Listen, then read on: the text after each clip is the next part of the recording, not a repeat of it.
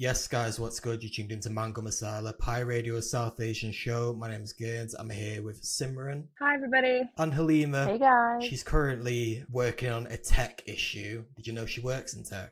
I know. It's so funny. We're not in studio. We're not in studio. Still tech issues.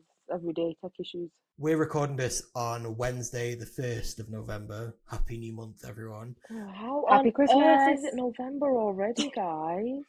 First of all, how on earth is it November already? Number two, Mariah Carey is defrosting. I feel like, Halima, you don't necessarily um, engage with Christmas that much. Simran, no, I feel like you will really. probably, yeah, you'll probably get this more. At what point in the year or, or what day is it okay, socially accept- acceptable to play Christmas music? Okay, so as someone that has done their time working in retail. Done their time.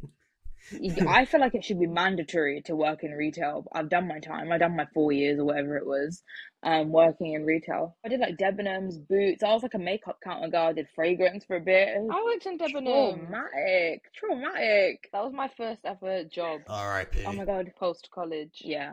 My R I P. First ever job, it was a Christmas that, it was a Christmas temp job. Yeah, it was one of my first jobs. Anyway, I've done the retail at Christmas thing. A, people are nuts. B, oh my God, the songs on loop. They It makes you never want to listen to Christmas music ever again.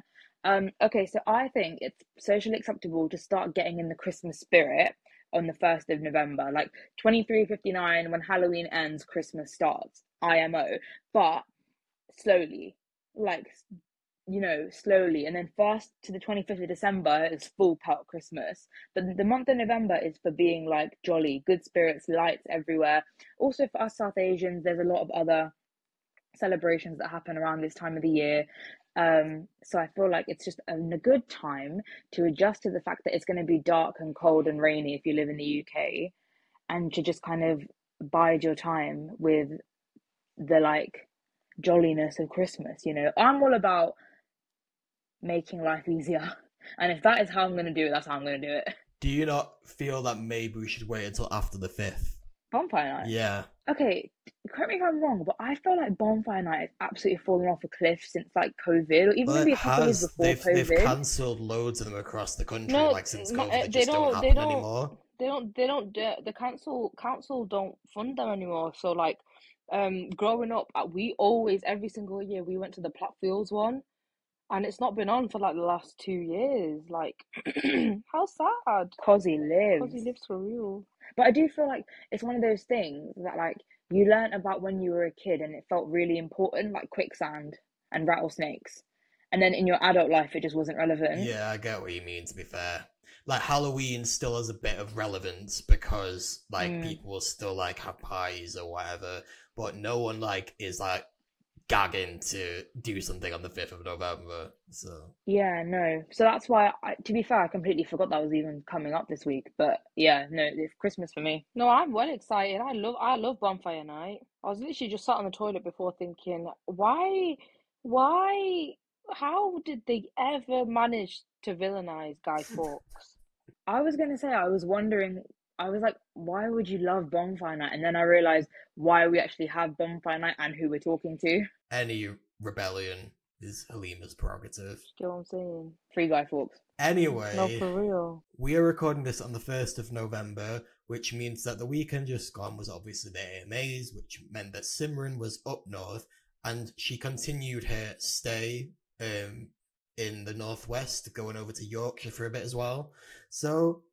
how was your stay overall, Simran? I am a northern citizen. I'm going to start paying council tax just so oh, Carlos lets me in. I'm going to have to break down blah, the border blah, on the M sixty-two blah. and fight Halima and Andy Burnham to get in. Right, but what was so like good about Leeds then? Because you said the past couple of days were really nice. There's so much more in Leeds than I thought there was. I thought it was like a little town. Turns out it's not. Girl, it's one of the biggest cities in the U K. I think you're thinking of what York's like. I think York is probably what you thought Leeds mm. was. I don't know why I thought it was like town vibes, and then I found out that like basically I saw I saw someone in like a Patagonia vest, and I was like, that looks out of place. I was like, that looks like down south. What? And I was so like, wait, why? And they're like, no, there's like Londoner. There's like business people. I don't want to annoy anyone. I really don't want. I feel like that's going to really annoy people. But like, I was ignorant. I know. I know. I was ignorant. I think Leeds is probably the main northern university that southerners like to go to.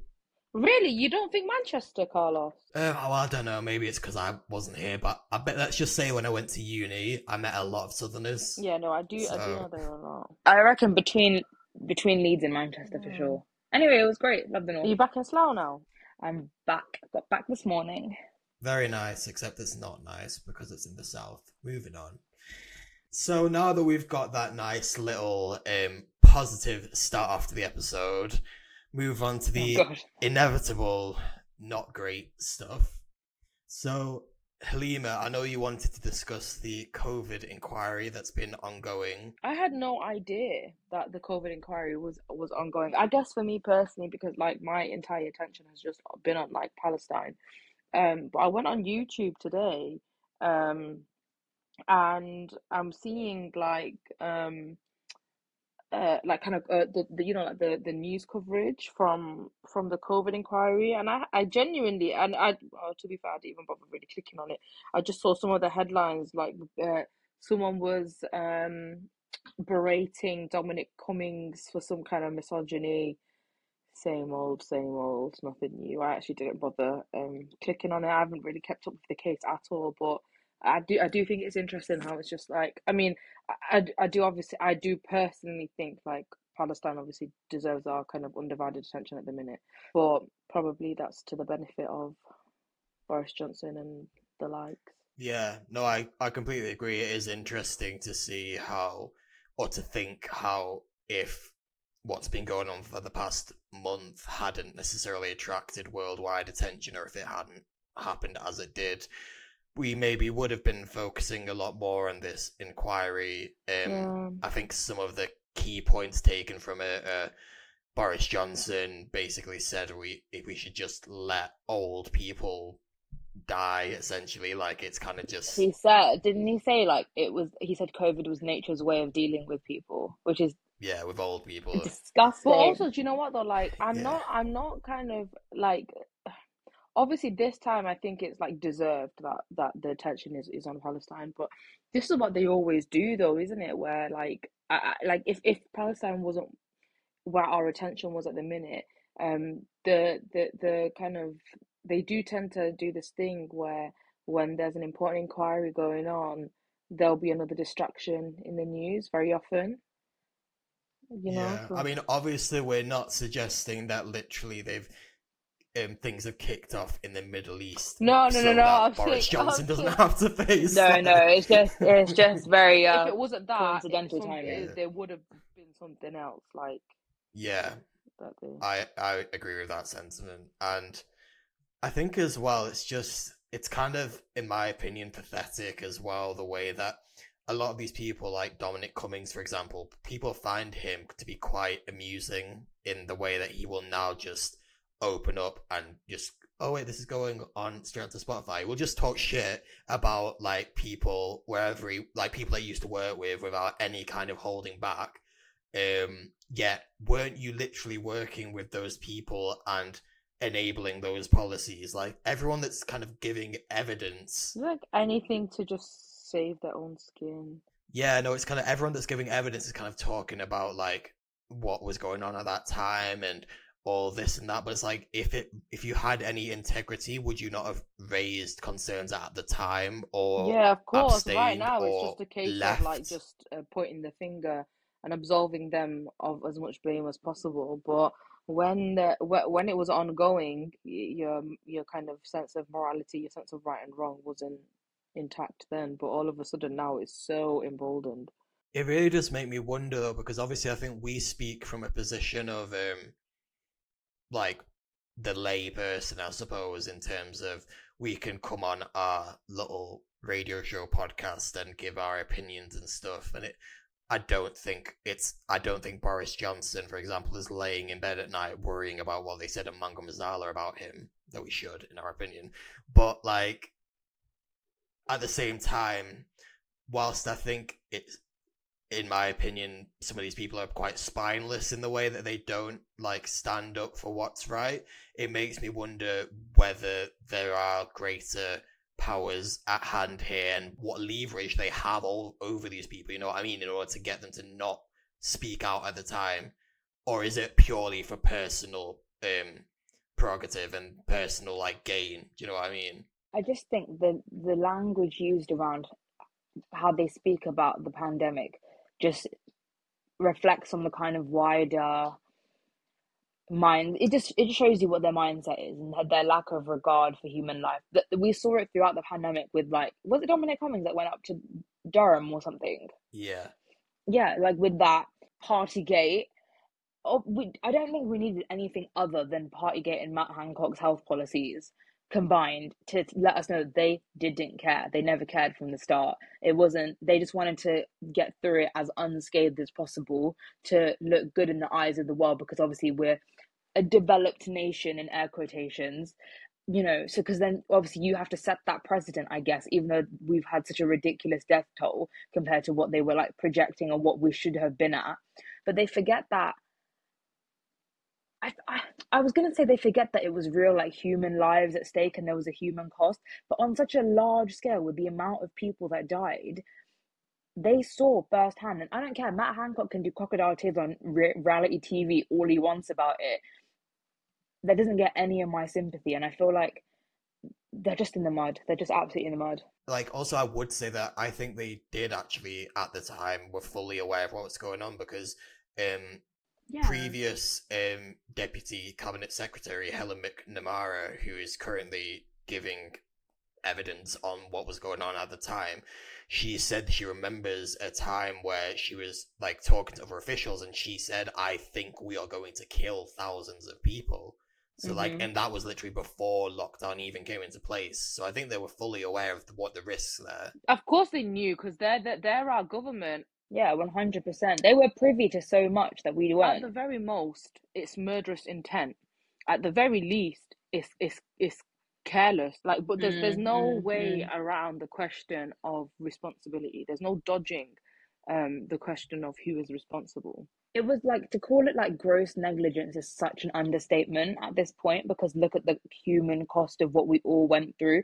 For people that lost lives, people that were affected by the loss of life, or people that just went through lockdown in itself, or people that were key workers, or people that struggled to go through a pandemic, which was terrifying, you know, regardless of whether you were directly affected by it, like health-wise or not. Also, I've said this like three times on this show, we as a nation really let Partygate slide.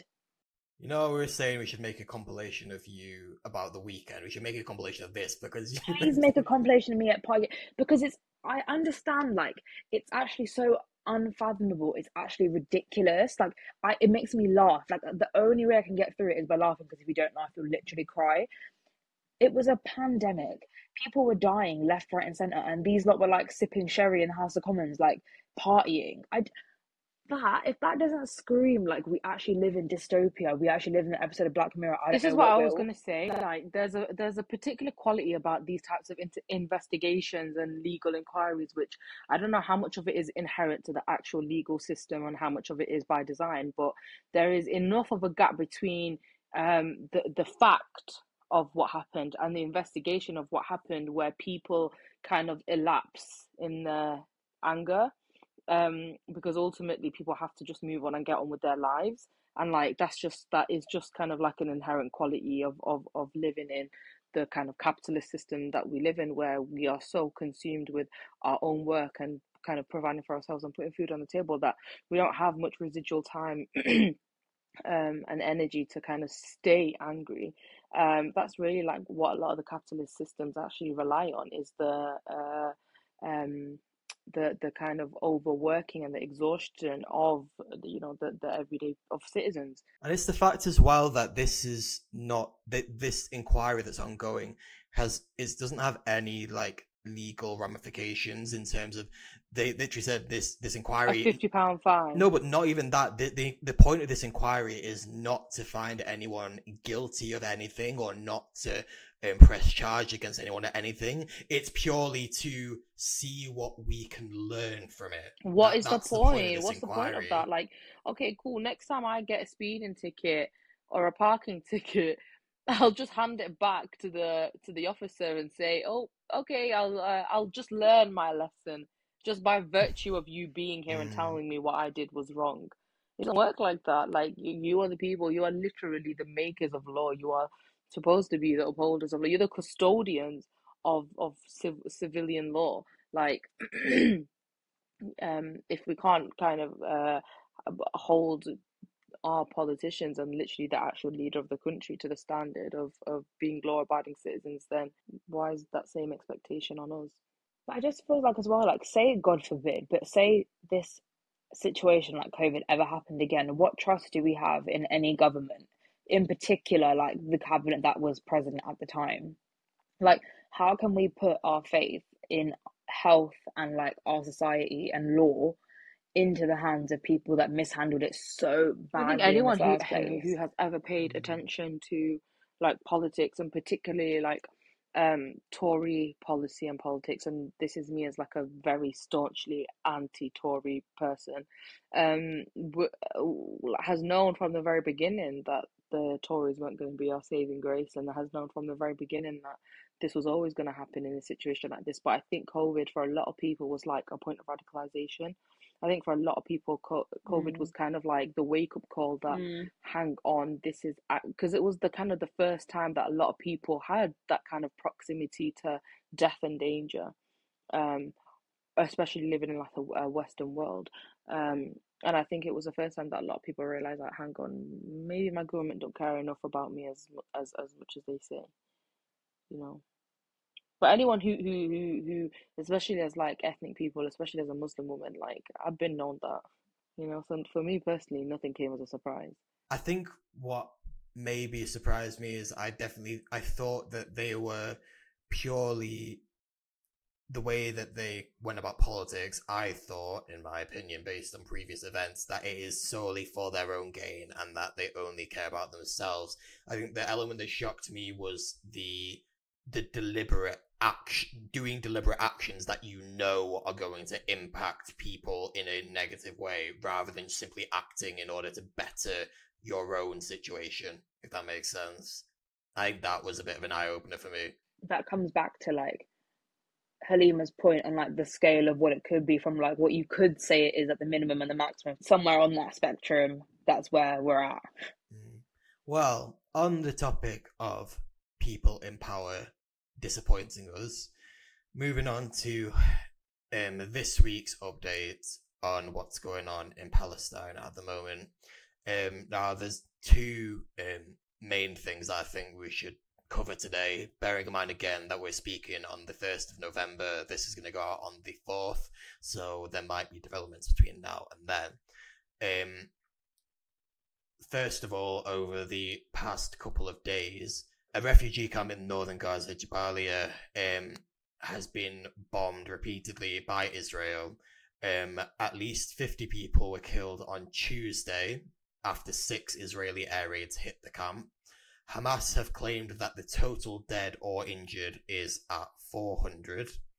Um, then, obviously, again, like anyone that's been on social media and stuff has seen how the world was kind of in just complete devastation at like what what has gone on here. Like, not I won't I want to say shock, but more just like, wow, like you guys really did that. Um and then yeah. they've gone and done the same thing again today on Wednesday. Okay. They've bombed the refugee camp again, and they've seen like footage that is um people saying that, oh, just so you know, this isn't the massive this isn't the massacre that happened yesterday. This is a new one on the same place.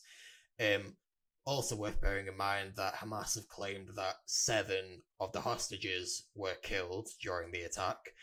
Um, and this, even though like this bombardment is obviously horrible and has resulted in the loss of like so many lives, it's worth noting that um, the Israeli military actually repeatedly attacked the camp um, on foot.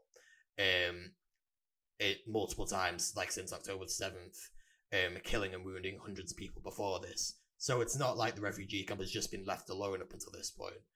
This is the thing, it should go out saying that this is completely unjustifiable, yet literally... Oh, Carlos, you know what? I actually really begrudge you for posting that because, like, I don't think I would have seen it otherwise. And I'm just like, I hate...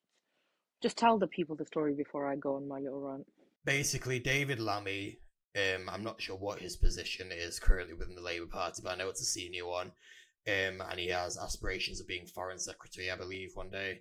Um, he went on B B C Radio four and he said that he does condemn what um, Israel did in terms of bombing the refugee Did he say camps. He condemned? Did he say those words?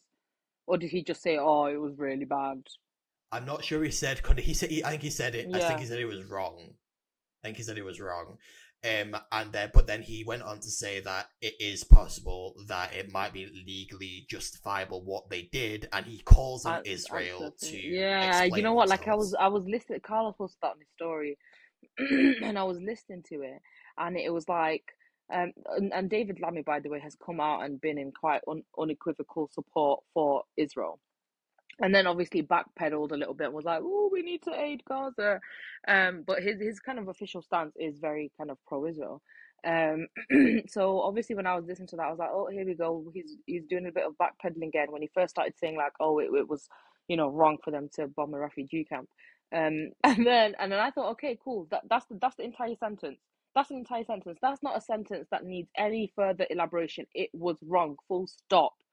This man put a comma where there should be a full stop, and he, he goes, but, but there's a chance it might be justified. And, and kind of like, my reflection on this is kind of, it, it, it, it's on two fronts. Firstly, it's like, what we've seen come out of the kind of um, on-the-ground coverage on Gaza, every single time I think that we've seen the extent of depravity of the Israeli war machine, it just gets worse, it gets worse, it gets worse. Like, from the moment they started kind of like, you know, carpet bombing Gaza, knowing the death toll of civilians, and then they kind of are bombing people after they tell them to leave, and then they're bombing hospitals. Now they've bombed a refugee camp. But I, I think, like, every time you think it can't get worse, it does just keep getting worse. And every everything they do, you're like, okay, this is like a uniquely evil thing. This is like a uniquely harrowing thing. And then they go and do something else that you just, that in your brain, you could never have conceptualized because you're just not twisted. Do you know what I mean? Like, who in their, that just did not even exist in the realm of, like, imagination for me, that, that they might have gone and bombed. Uh, like, it wasn't, and by the way, like, when I say this is so uniquely harrowing, it's because um, it's a refugee camp, as in, like, those people have, they're displaced already. And the reason that they're displaced already will be because of previous bombings, previous kind of uprooting and, and, and cleansing and occupation and, and whatever, right? So, like, it wasn't enough to just displace them, to, to rob them of their livelihoods. Um, now it's like a, a case of actually an actual death toll, you know, and, and kind of my second reflection on this is this argument Um, that Israel and, and kind of Israeli supporters have been given about um, they're not targeting civilians, right? So this is something that I, like this past week, I've been trying to basically see me, yeah, I, I'm, you know when people say like, oh, you should talk to people of other um, opinions and stuff because otherwise you end up in an echo chamber. See me, I'm very happy to be in an echo chamber because I believe in my principles and I know my opinions are right. Um, especially on something like a genocide. However, this past week I have kind of been taking a bit of time to like read and read through like Israeli supporters' social media and see kind of what their little ecosystem is and what kind of stuff is circulating in their ecosystem. Um, and I've been seeing a lot of videos from Israeli people or Israeli supporters, and I can tell they're very well-meaning, right? Um, there are some people who genuinely just call for the blanket destruction of Gazans just because that they're just evil people. But there are some people who kind of ideologically, politically make a case for the Israeli state and the actions of the Israeli state. And some of that comes from the fact that what they say is that Israel are not targeting civilians, right? They're not targeting civilians, they're targeting Hamas and civilians are collateral damage. Um, and for me, that's a little bit kind of nonsensical, A, because numerous Israeli statespeople have come forward to say, we are, we're going to destroy Gaza, we're going to destroy Gazans, we're going to annihilate Gaza. Like, the numerous statespeople have come, you know, senior statespeople have come out and, and, and kind of echoed those sentiments. So firstly, like, the intention of, oh, it's just for to eradicate Hamas is, is very questionable anyway. Um, secondly, um, the question, if if Hamas now, if it is actually the case, for, you know, for argument's sake, that Hamas have kind of uh, are are using civilian shields and stuff, um, to what extent does that justify a civilian death toll?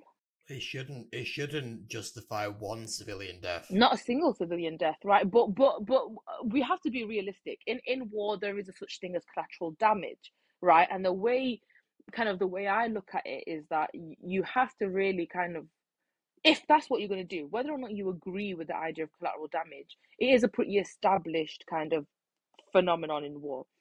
So if that's what you're going to do, right, if that's what your ideology is, if that's what your tactic is, at some point, there has to be some kind of balance that you use, right, where where the, the kind of um, the death toll, it kind of is justified by the overall net gain, right? And what we're seeing from Gaza is that it is disproportionately civilians that are being killed. Oxfam have recently said that more children have died um, in this in this kind of, you know, Israel's bombardment of Gaza in the past three weeks than have died in the past four years in any global conflict anywhere around the world. Um, and and and when that is the case, when the case is that the the death toll is that seismic, um, and it is so disproportionately against civilians, how do you then continue to justify, oh, but our target is Hamas, right? Especially, especially when there are plenty of other ways of actually eradicating Hamas or or catching Hamas if that's your intention, right? Um, There's a couple of interviews that I've seen from kind of people discussing this issue that I want to kind of mirror certain sentiments. Like, there was one interview that I seen by a reporter who suggested that um, they could have done, Israel could have done basically what um, America did with uh, Bin Laden when they caught Bin Laden. It was kind of like a very high tech, you know, secret ops. Got him in the gaff, basically. Like, that's kind of what the situation was. Um, it's also funny how, like, Israel at this point now are claiming to have, like, such high level of intelligence that they know exactly which floor on a multi-story building and which tunnel Hamas are hiding in, and yet they had absolutely no idea that seventh of October was going to happen. Not to say that they did, but, like, to say that I don't believe they have intelligence of where Hamas are right now and that they're actually targeting Hamas. You know, my opinion is very much that they are just indiscriminately um, killing Gazan civilians.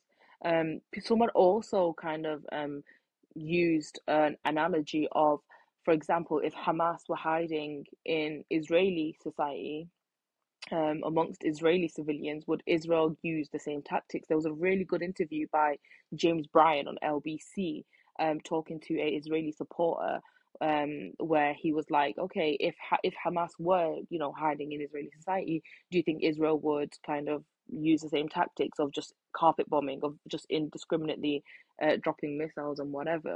And after a lot of back and forth, the, the guy eventually says, uh, no, I don't think they would. And the, James O'Brien is like, James O'Brien is like, oh, why? He goes, uh, well, because obviously they value Israeli lives more than Palestinian lives.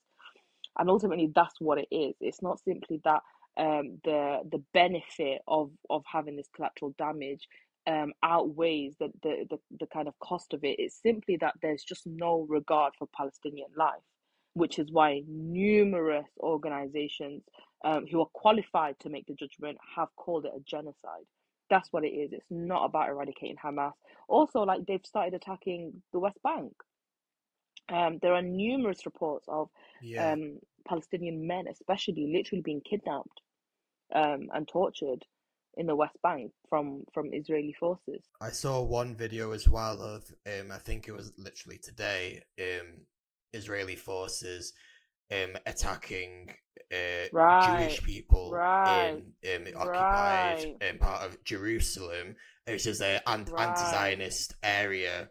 Like, and literally in these videos, these um, Jewish people are literally just walking around minding their business. They're not even, like, literally, I saw one of them was literally walking away from the Israeli forces and literally just grabs them, like, throwing them into a door for no reason. And you know what's so funny is that, like, the kind of official Israeli line is that, oh, we have nowhere else to go.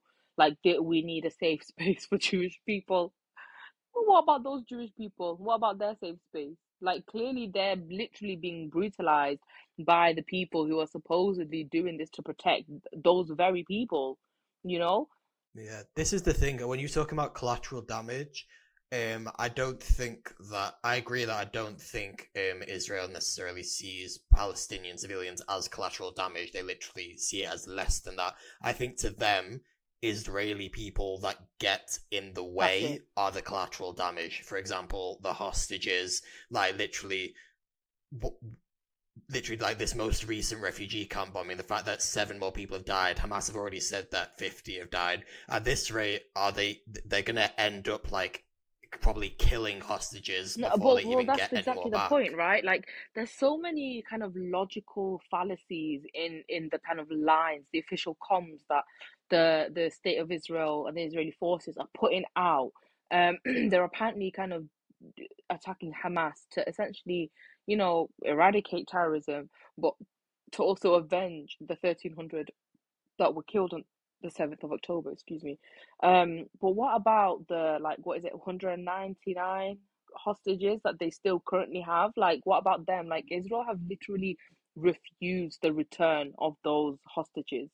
Yeah, it was like they refused at least fifty of them because they didn't want to give Gaza fuel, which when people see fuel, they obviously think that, oh, well, obviously they're not going to um give them fuel because they'll just like use it for rockets, blah, blah, blah. But realize like fuel is what's needed for these emergency services that actually operate. Yeah, hospitals are at a point where they've like they've run out of generator energy even, you know, like I've.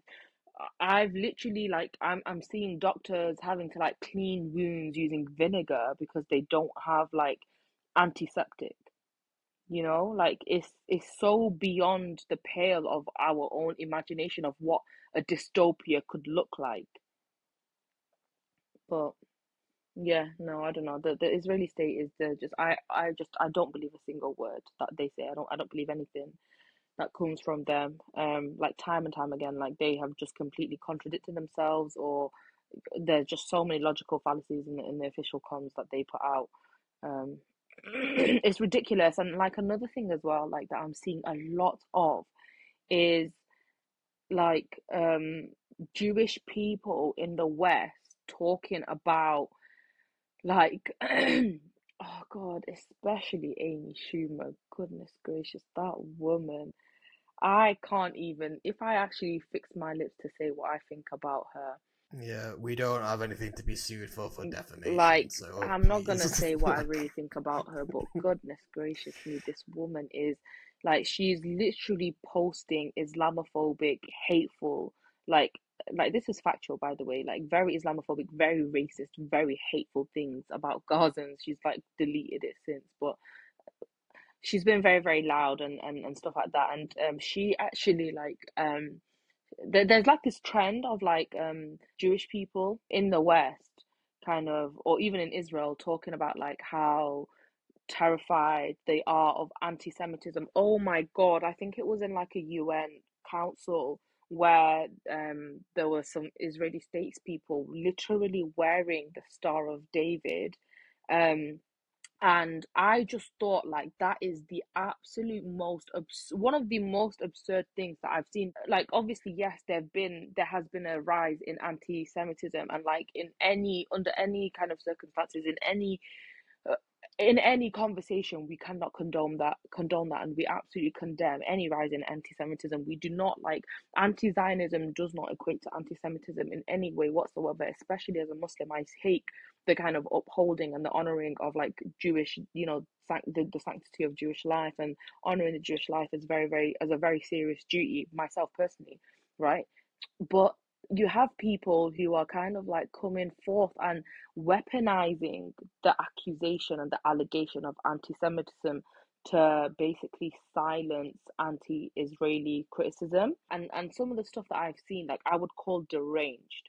Um, literally, there's like, as I said, the uh, that some Israeli statespeople in, I think, like a U N council meeting or something like that, where they were literally came wearing the Star of David, and I'm thinking like, okay, I understand, like, if you live in Israel, like, you might feel unsafe because of, you know, whatever rockets are being fired by Hamas. But to kind of compare that to the Holocaust, like, to actually cosplay as Holocaust victims, like, when you belong to the side of the oppressor, for me, is, like, is that not, like, diminishing the gravity of the actual Holocaust?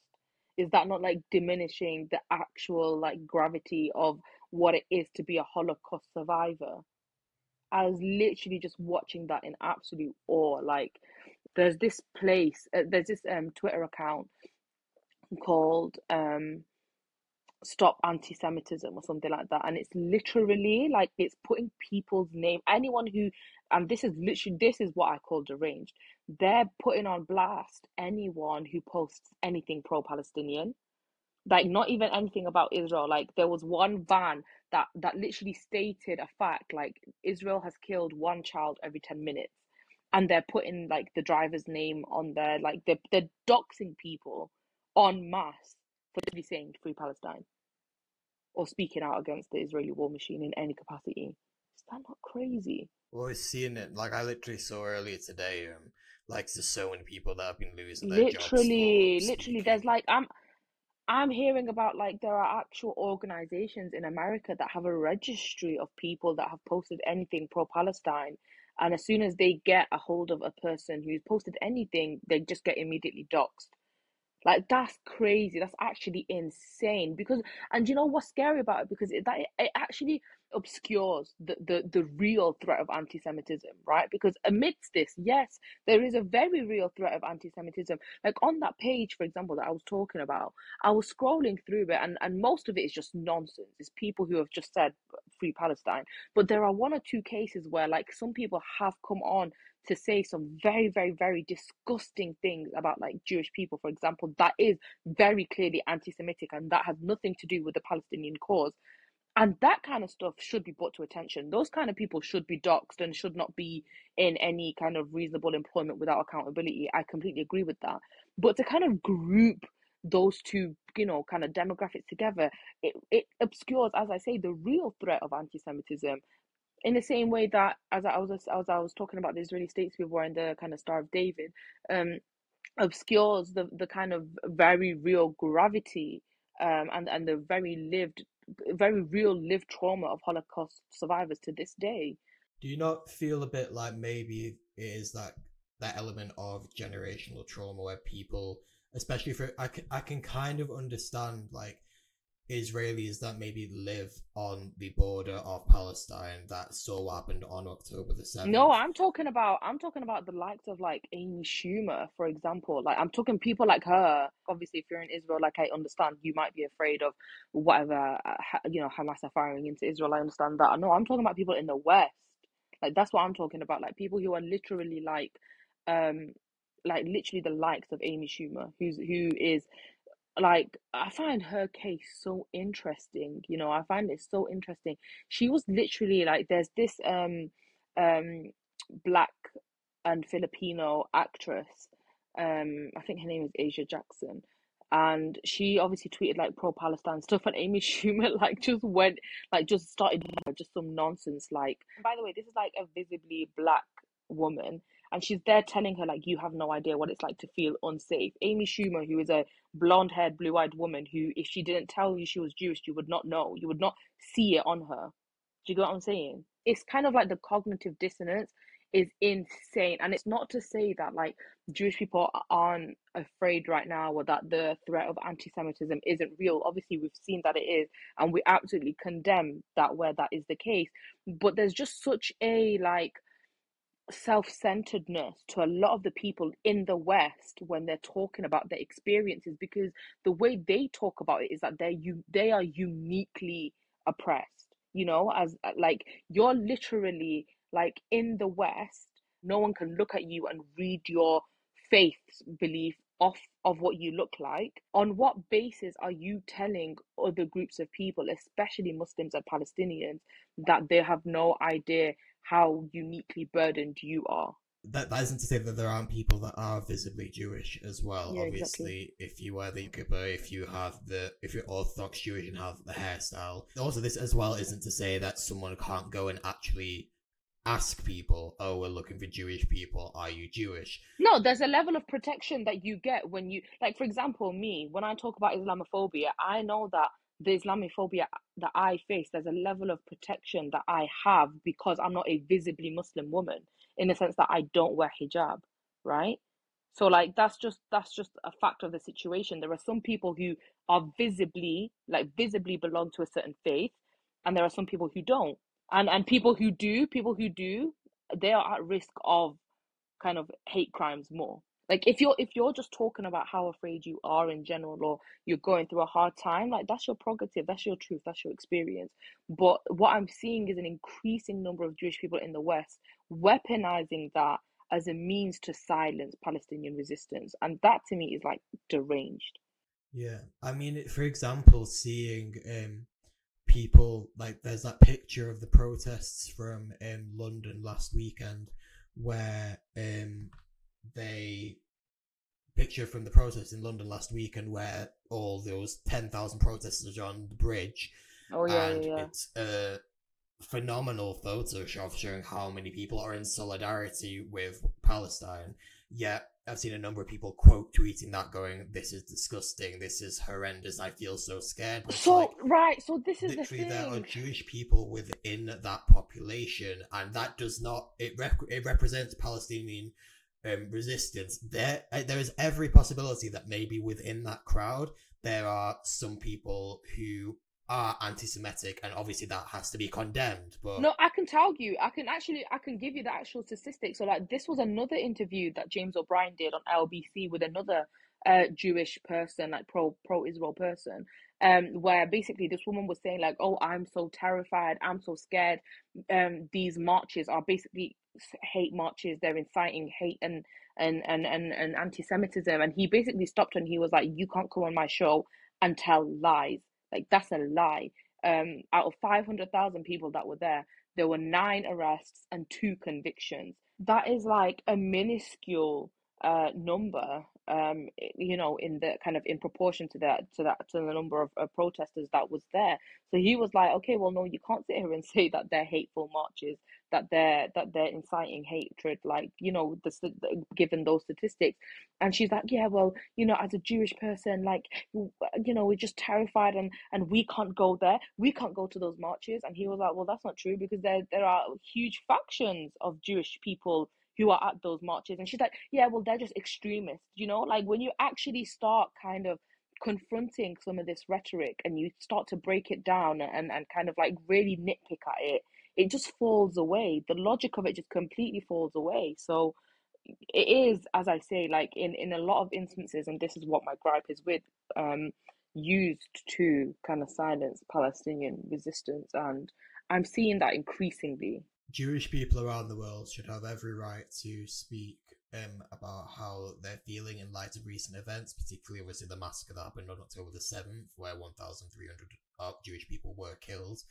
Um, and they have every right yeah. to speak about their fear for what, what's happening right now, what might mean for them in the future. What they don't have a right to do yeah. is to use anti-Semitism as an excuse to silence anyone that wants to speak out against the Israeli state, the oppressive Israeli yeah, state. Exactly. Yeah. And I'm seeing a lot of people do that, and yeah, like like I say, it's just not it's not sitting right with me. Every week that we've been doing this, we've been saying, I hope there aren't um, much developments over the next couple of Another days. Week. I think we know inevitably there will be. One final thing that I did want to cover today was um, something that's actually happened today on Wednesday, the first of November. Um, the first um, people in Gaza have actually been able to right. leave Gaza via the Rafah crossing in Egypt. It's open for the first time in the near month that this has been mm. going on. In the meantime, obviously, Israel has been telling people to leave. Well, obviously, they can't leave. Um, but um, I think around four hundred people have managed to leave Gaza today, some of um, whom are British nationals. Yeah. Um, obviously, on the one hand, this is positive in the sense that people can actually leave where all this bombing is taking place. But then also you've got to look at the alternative uh, on the other side of things, which is like, well, how positive is this really when we think about the fact that these people that have left are still going to be refugees? What's actually going to be left for them to go back to? And also, can will they even be able to go back? No, do you know what really gets me about this is because I've been following like the, the coverage of a uh, British Palestinian woman from Manchester, like a local woman, and uh, she kind of, uh, uh, Nasima B, who came on this show, she's like a very close family friend of hers. Her name is Zainab, I believe she's a teacher from Salford, or she teaches in Salford.